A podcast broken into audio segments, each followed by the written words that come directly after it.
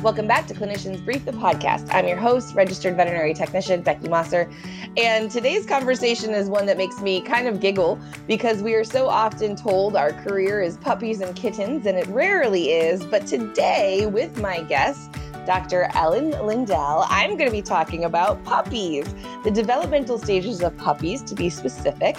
The July 2020 article that she shared um, really kind of sparked a conversation I wanted to have today. So before I introduce Dr. Lindell to you, um, let me tell you a little bit about her background. Dr. Lindell is the president of the American College of Veterinary Behaviorists. Her behavior specialty practice is based in New York and Connecticut. Dr. Lindell is a member of the Fear Free Advisory Panel, a certified fear free professional, and an approved fear free speaker.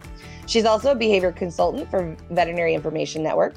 She's lectured extensively. She's written chapters for several publications, including the BSAVA Manual for Canine and Feline Behavior, Blackwell's five minute veterinary consult, and newly updated Blackwell's five minute consult, canine and feline behavior, and decoding your dog, which, if you have not seen, read, or recommend to every single client that comes into your office, please start doing that. Dr. Lindell, welcome.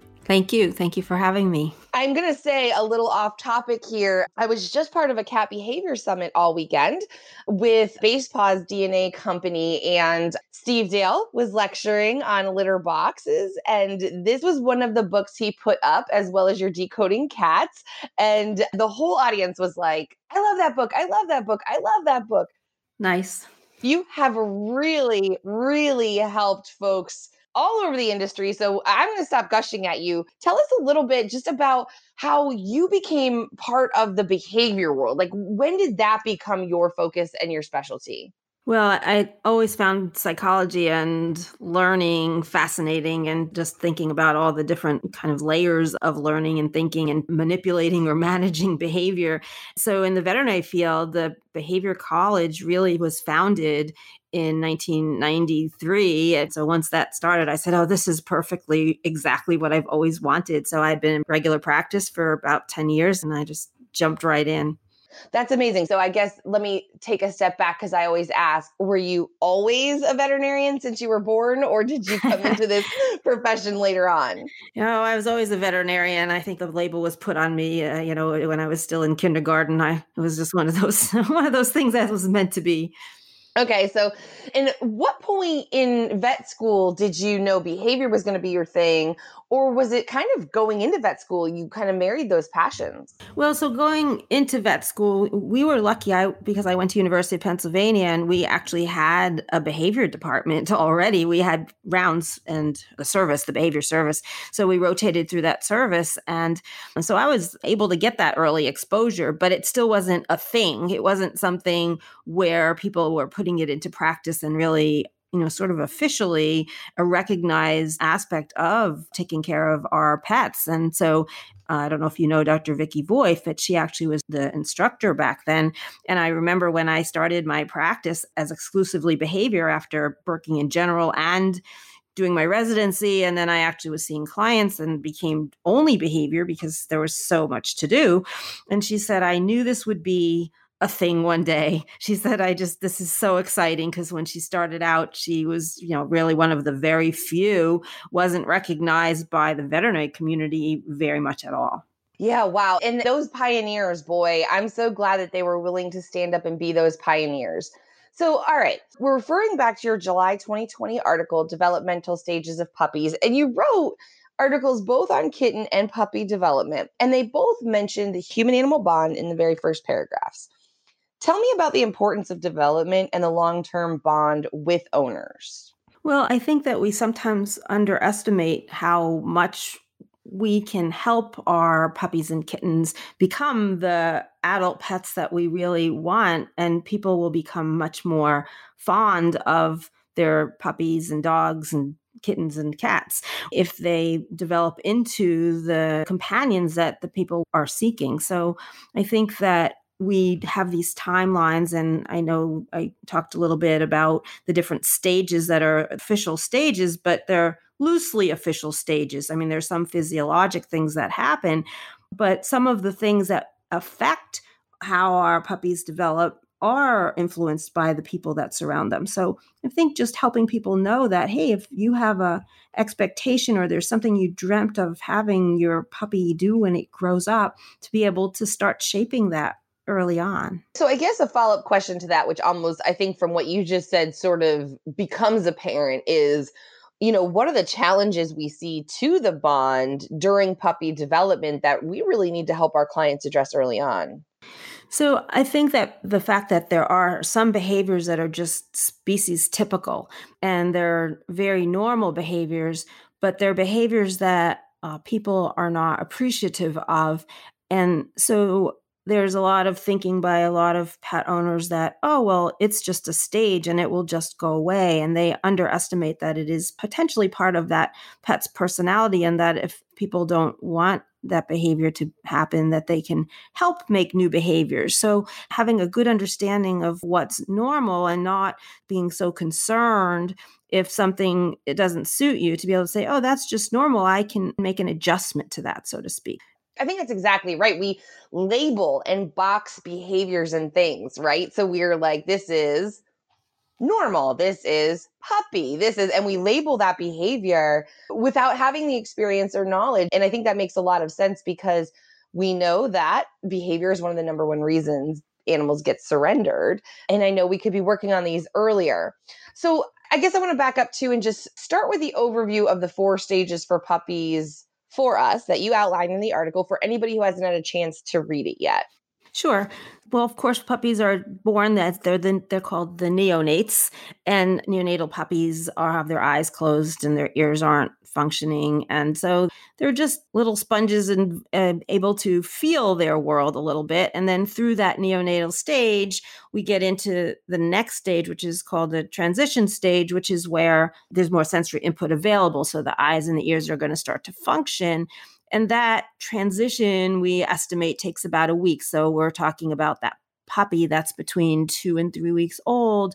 They're going to start developing, you know, processing the things that they're starting to now see and hear, and their motor function is going to start to develop a little bit and we actually start to see a little bit of interactions between the puppies that they start to be aware of each other and then we get to the big stage, which is called the socialization stage, which is a really important stage for bonding, for learning about life that these puppies are going to dive into soon. And that stage takes puppies from about that three week, where now we've got functioning eyes and ears and, and we're able to move about a bit more, all the way up to somewhere around 12 to 14 weeks of age.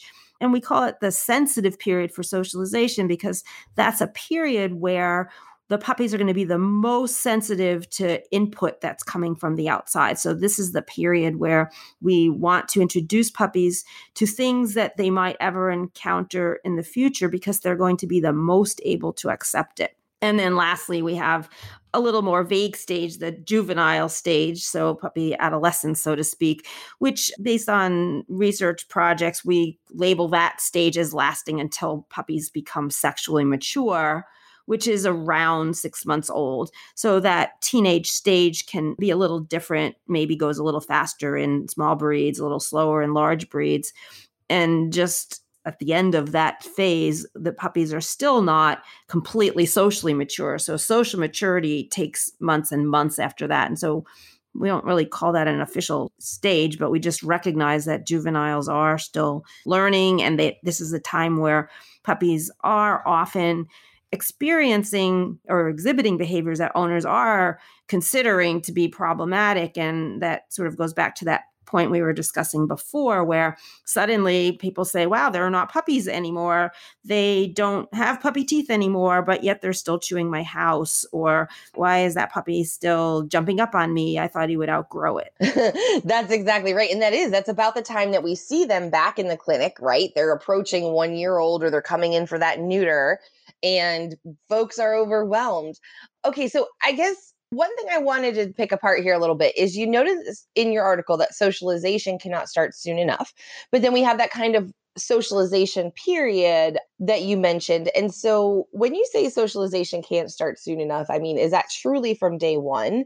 And what are some of the neurostimulation and socialization techniques that we can help our breeders or pregnant rescuers understand when their dog whelps?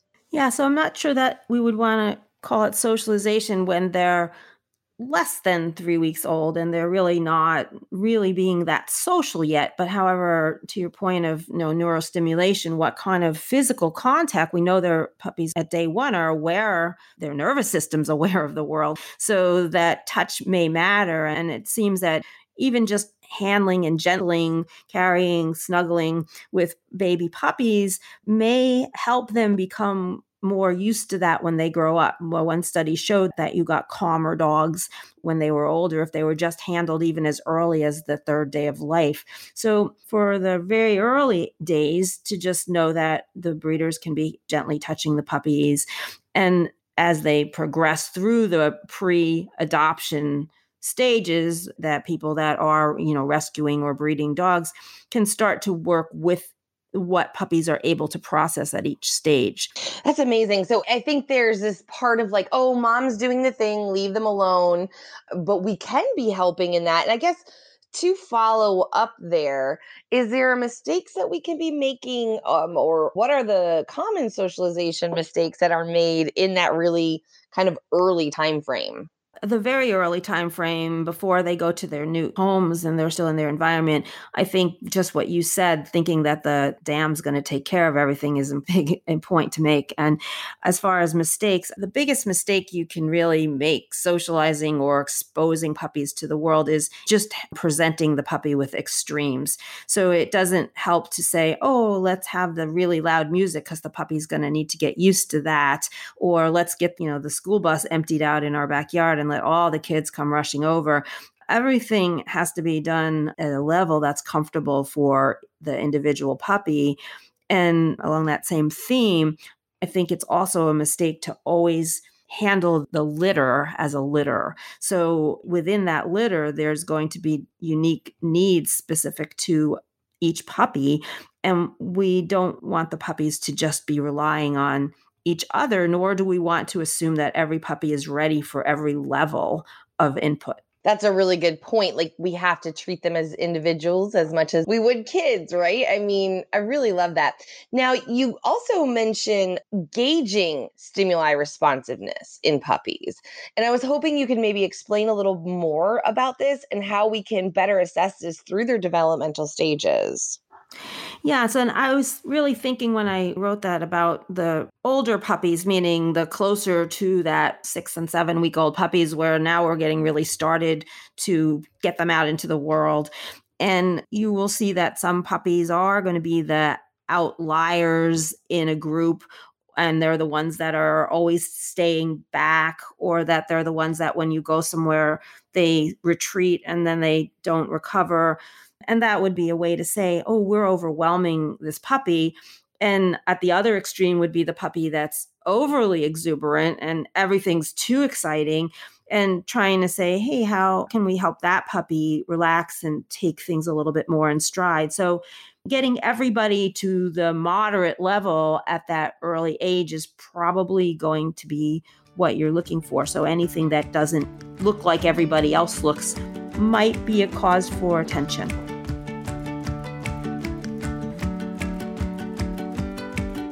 Looking to fill a position in your practice? With the Clinicians Brief Career Center, you can access a community of more than 125,000 veterinary professionals to find the perfect person for your team. Learn more at cliniciansbrief.com backslash career dash center.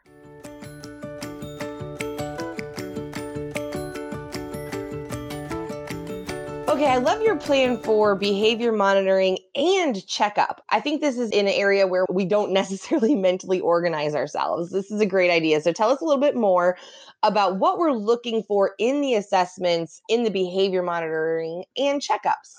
That is something that I feel like needs to be in a lot more in the medical record systems where there where's the where's the box for behavior checkup. So from the start, I think the two most important things that come to my mind are number 1, to be able to, if it's safe, allow puppies, especially, and even the older puppies, I mean, tiny puppies, I think of it even more, to be able to be free in your exam room space if you can arrange it to be that way so that they can't obviously get injured.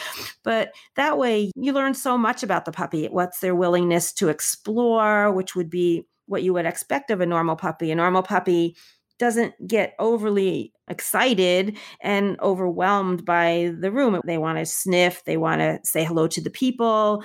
And though that would be a sign of normal, whereas if you see a little puppy and they're hiding, you might say, Oh, why isn't that puppy interacting with us? How can we make this visit better? Maybe we need a special visit just for helping this puppy get happy here because this is going to be a lifetime of things of coming to the hospital and hopefully enjoying. And it, it isn't only just about the food for some puppies. Sometimes it's helpful for them to get used to the whole world, the whole concept of being able to reach out rather than retreat.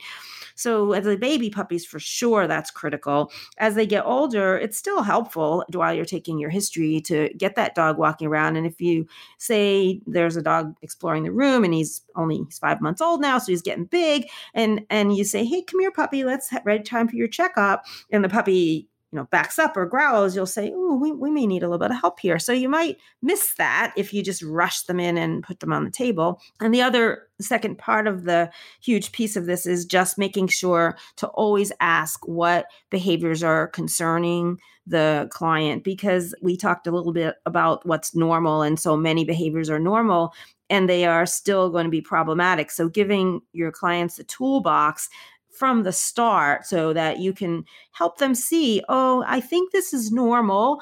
Uh, you can always refer. It's never too early to refer. It doesn't have to be a crisis to refer to a, a veterinary behaviorist. And also, if it seems to you that it is a, just a normal behavior that clients are just concerned about, you can give them handouts, or it's really a great idea to have a good training team that you can refer to, nice, gentle kind of people that keep up to date with humane training standards and that get the puppies into a great class give people good advice as far as socializing so ask about concerns and then offer the advice that they might not know they need that is so well said I have so much to say. Number one, yes, can we please get a behavioral check mark? And I know a lot more veterinarians are doing this, technicians are doing this and asking about it, but you're right I don't think it necessarily ends up as part of the medical record. Through this whole monitoring and checkup process, especially when we have puppies, you know, even just impressionable dogs, first time visits, what can we be doing to avoid creating long lasting behaviors or habits or negatively contributing to this whole process?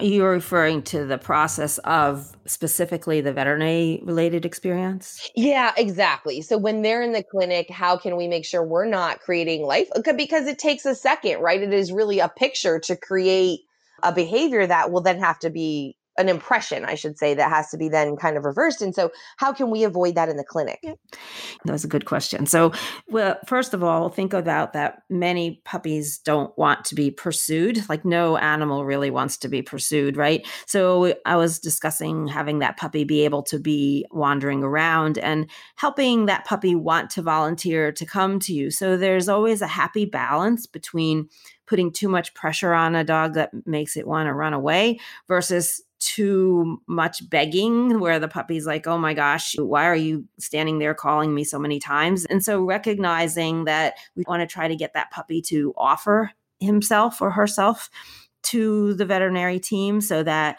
hey i want to come over here i'm cooperating with my care from day one so that we're we can maybe use a food lure but not be pushing at a puppy and then recognizing that if you have a special puppy we talk in fear free about wants versus needs.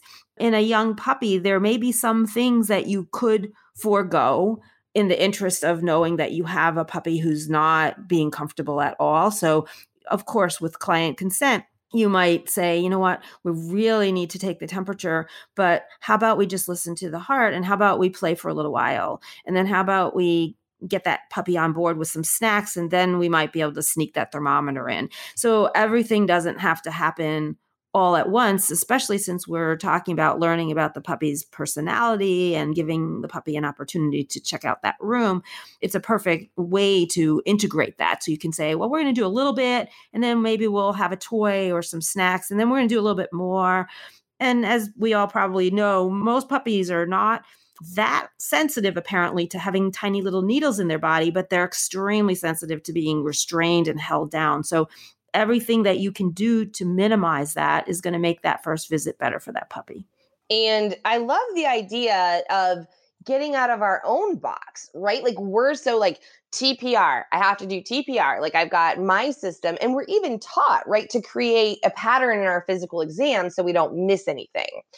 So I think we have a um, inherent nature of going straight to following through with those procedures and those orders, and it shouldn't seem so enlightening to just switch it up. But like when you said that, I was like, wow, what a great idea. So getting out of our own heads with it, I think, is really important. And I'm so glad that you said that.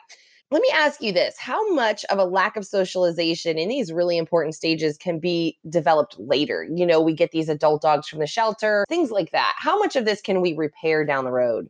Well, it's not always so much as repairing. It's a great question because I think people do think of it as there's a line that, okay, we passed that line, we might as well just give up. So there's pieces of it that even with the best socialization are built into the puppy. So, you know, the puppy has the personality and some might be more easily frustrated than others, or some might be a little bit more tentative than others. And so those things already are part of that socialization plan from day one. So if we start with a delay, there's a lot of puppies that are so very genetically predisposed to be normal that without any socialization, they are still going to be normal.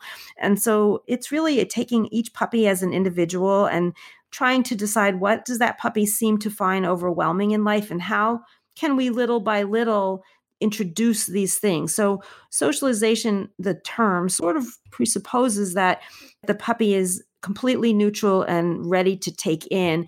And once we get a little bit more worry or lack of familiarity or caution.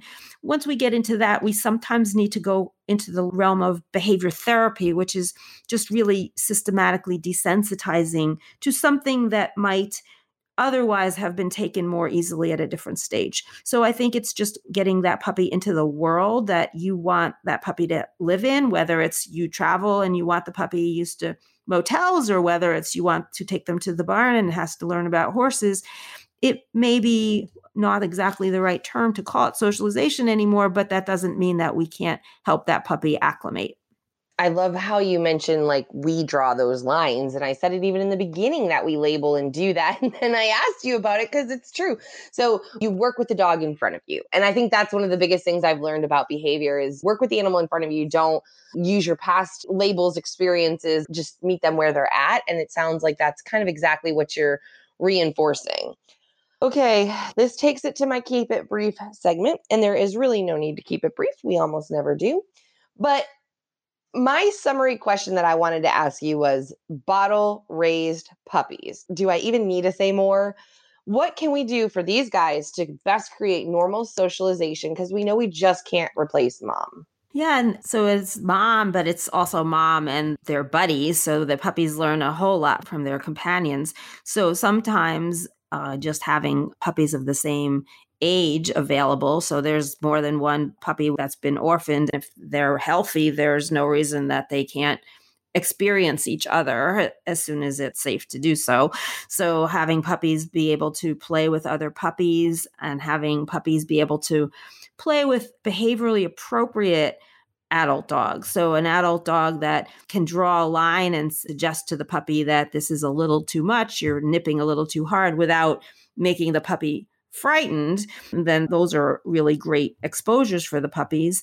And pretty much for puppies that are not being handled by mom, the one risk seems to be going forward that they might not really sense the pressure of their teeth because nobody's told them, ow, it hurts. And rather than exaggerate and pretend that we're puppies, which I'm not always sure is helpful for every dog. Sometimes it just makes for an excitement rather than a calming, but gentle handling. So I kind of think back to your question about, you know, the veterinary hospital and I think the things that we struggle with as pet owners is that you know people want to pet their puppies and they want to be able to lift them and they want to be able to brush them and wipe them down and those are the things that would be missing if you didn't have a mom and those are the things that I would recommend that we try to make sure we do a lot of tactile stimulation of our puppies um, and expose them to that early.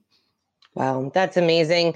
You have spent so much time perfecting this and studying this and writing and educating And we can't thank you enough because I think it's something there's just not enough baseline education about. And it's an area that's growing so much. There's always more to know. And we will look forward to hearing it from you in more articles and hopefully more podcasts. So if you guys have not read it yet, check out the developmental stages of puppies in the July 2020 edition of Clinician's Brief.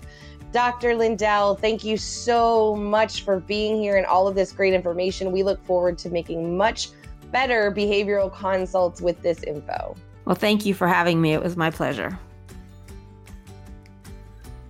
Thanks again to today's guest for joining us, and thanks to you for listening. If you enjoyed today's episode, you can find us wherever you listen to your favorite podcasts.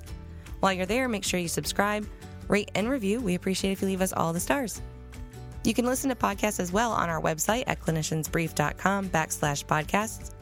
You can find us at facebook.com backslash cliniciansbrief, on Twitter at cliniciansbrief, and on Instagram at clinicians.brief. You can also drop us a line at podcast at briefmedia.com. Clinicians Brief the podcast is a brief media production, produced by Alexis Ustry, sound by Randall Stupka, hosted by me, Becky Mosser, with special thanks to production assistant Michelle Monkrez.